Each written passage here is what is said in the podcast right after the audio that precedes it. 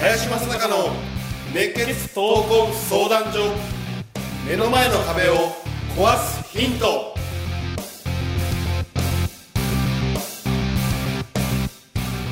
こんにちは。ナビゲーターの飯高純子です。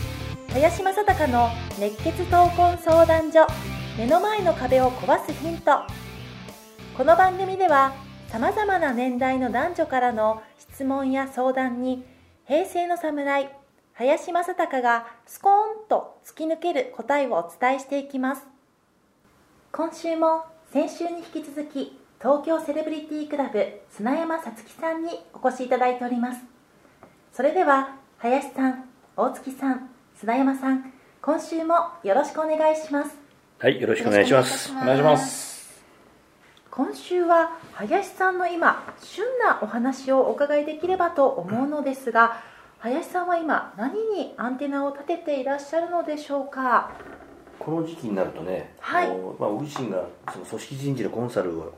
あのやってるんでね、なりわいとして、そういう中で、やっぱりこの社長連中からね、いろんな相談の中で、やっぱり働き方改革の問題が一番多くてね、はい。でこれ結構飲食とかも困ってるんだけど、はい。実際に今残業規制だとか、はい。あのまあ、人が取れないにもかかわらず残業規制されてるわけだよね、休みを増やすと。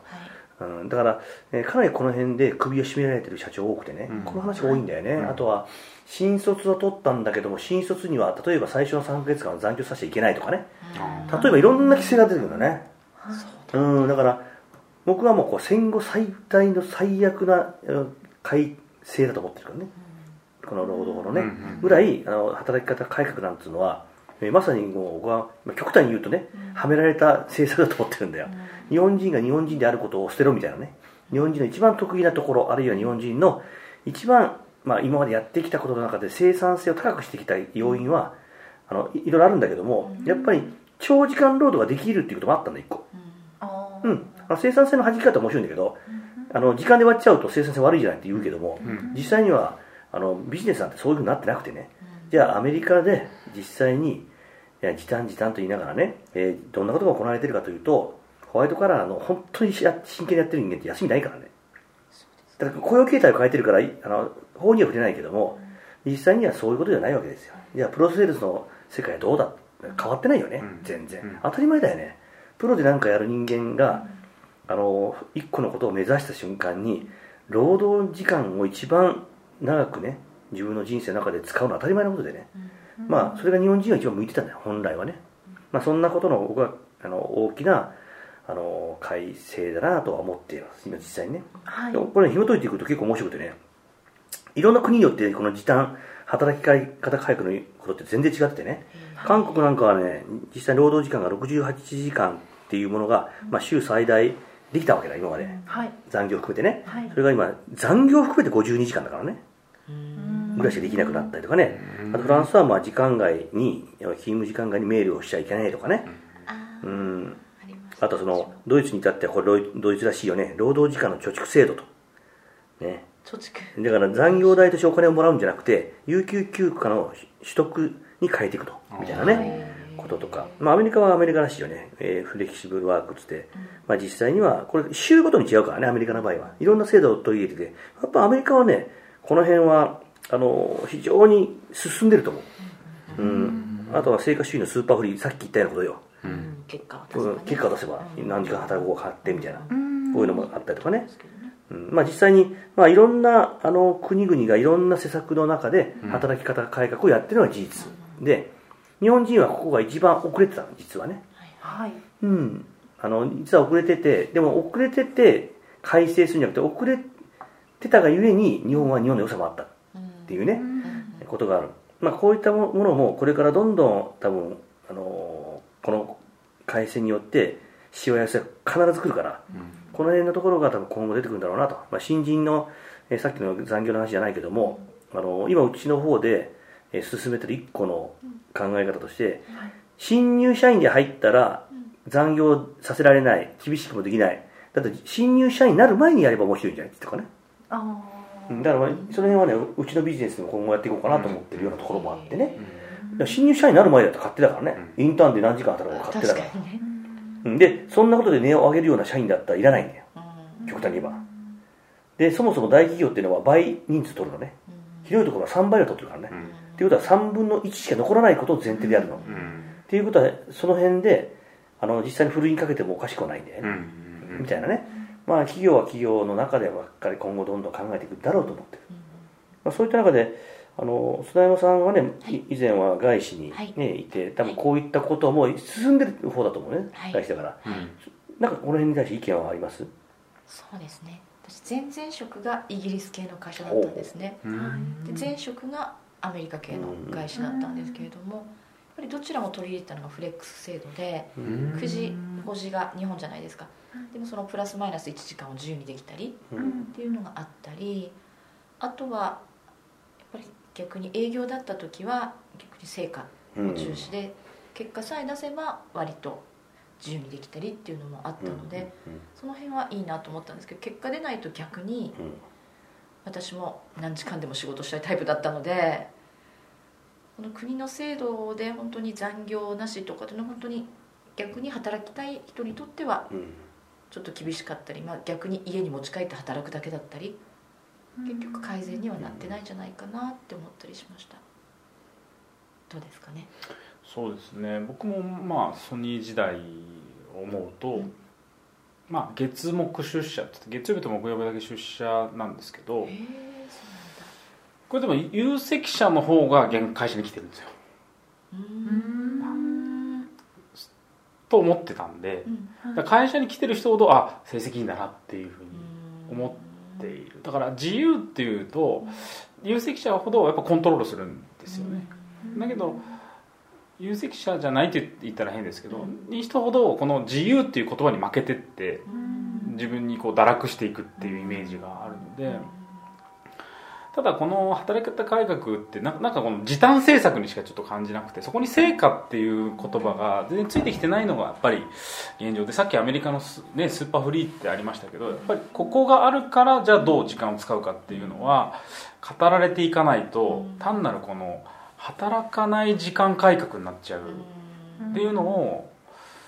感じますね。ちょうど高度成長の時代にね。はい。日本人が働きすぎだみたいな。このジャパンバッシンってやられたんだよ、ああそですね。でそれがバブルを迎えバブルが弾け、はい。えそして今何を言われてるかというとジャパンナッシングってね。ナッシング？日本はなくなったみたいな。って言われてる。え？うん。という中であのまだこんなことやってるとねもうそれこそ日本という国あったっけになっちゃうよね実際には、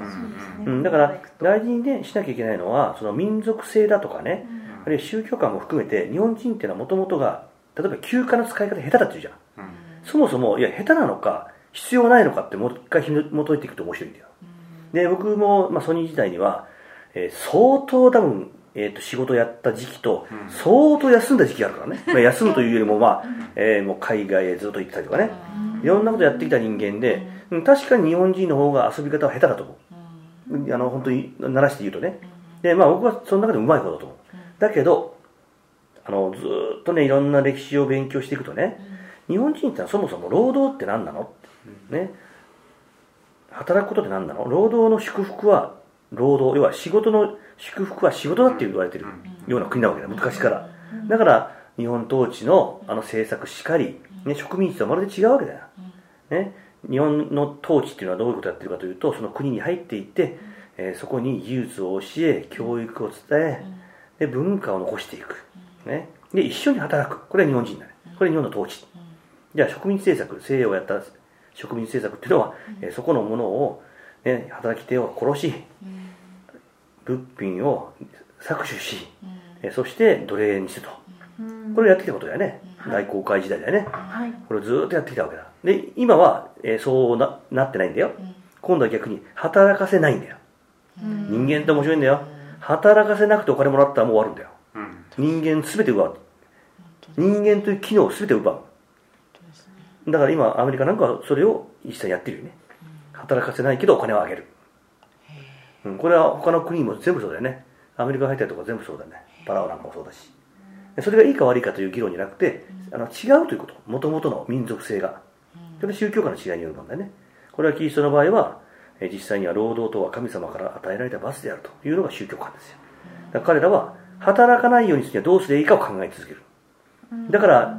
若い時にとてつもなく働く。で40代50代でアーリーリタイアっていうのが彼らの幸せなんだよ、うん、だから面白いよね。彼らは40代50代でリタイアしてもリタイアした時間が長いよね、いうようなずっと続くんだよそれが。フラフラして、日本人であんまいないよね。40代ぐらいで、お金稼いだからもういいやつってハワイ行った人間って半年持たないからね、まだなんかひょこひょこ帰ってきてやってんだよ、そのぐらい日本人っていうのは面白いんだけど、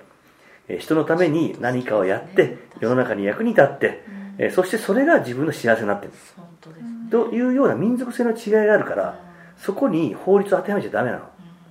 そもそもドラッカーは曰くねそれこそ行政の人間政治家はそれは一切経済のことに口出すなって言ってたの。だって素人だから。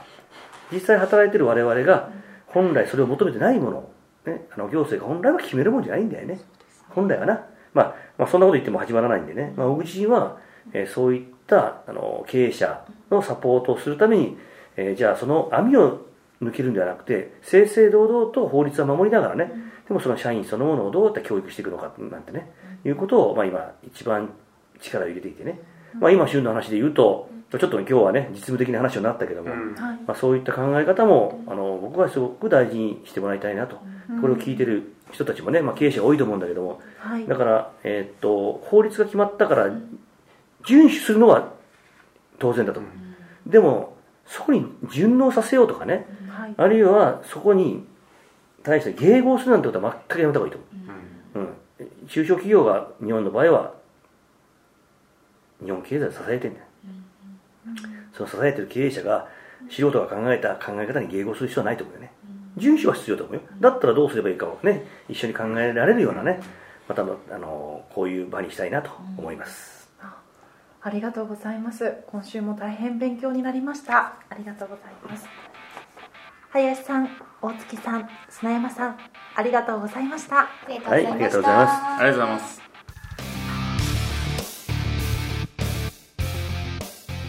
この番組ではリスナーの方々からいただくご質問を募集しています。自分の人生や日本社会のことなど